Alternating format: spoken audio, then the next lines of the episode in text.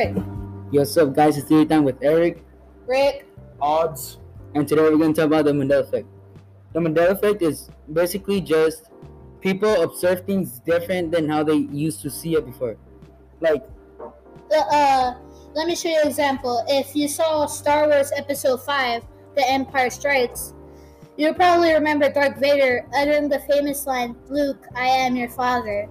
You might be surprised to learn then that the line was actually, No, I am your father. Most people have memories of the line being the former rather than the latter. The famous child book series, The Bernstein Bears, is not immune is not immune to the Mandela Mandela Effect.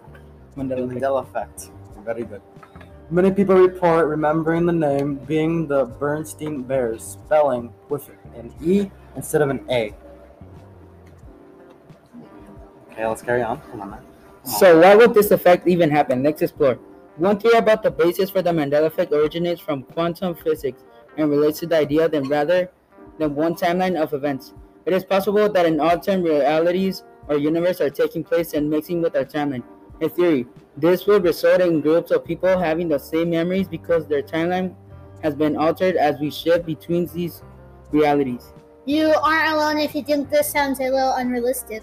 Unfortunately, the idea of alternate realities is unflappable, meaning there is no way to truly disprove that these other universes still exist.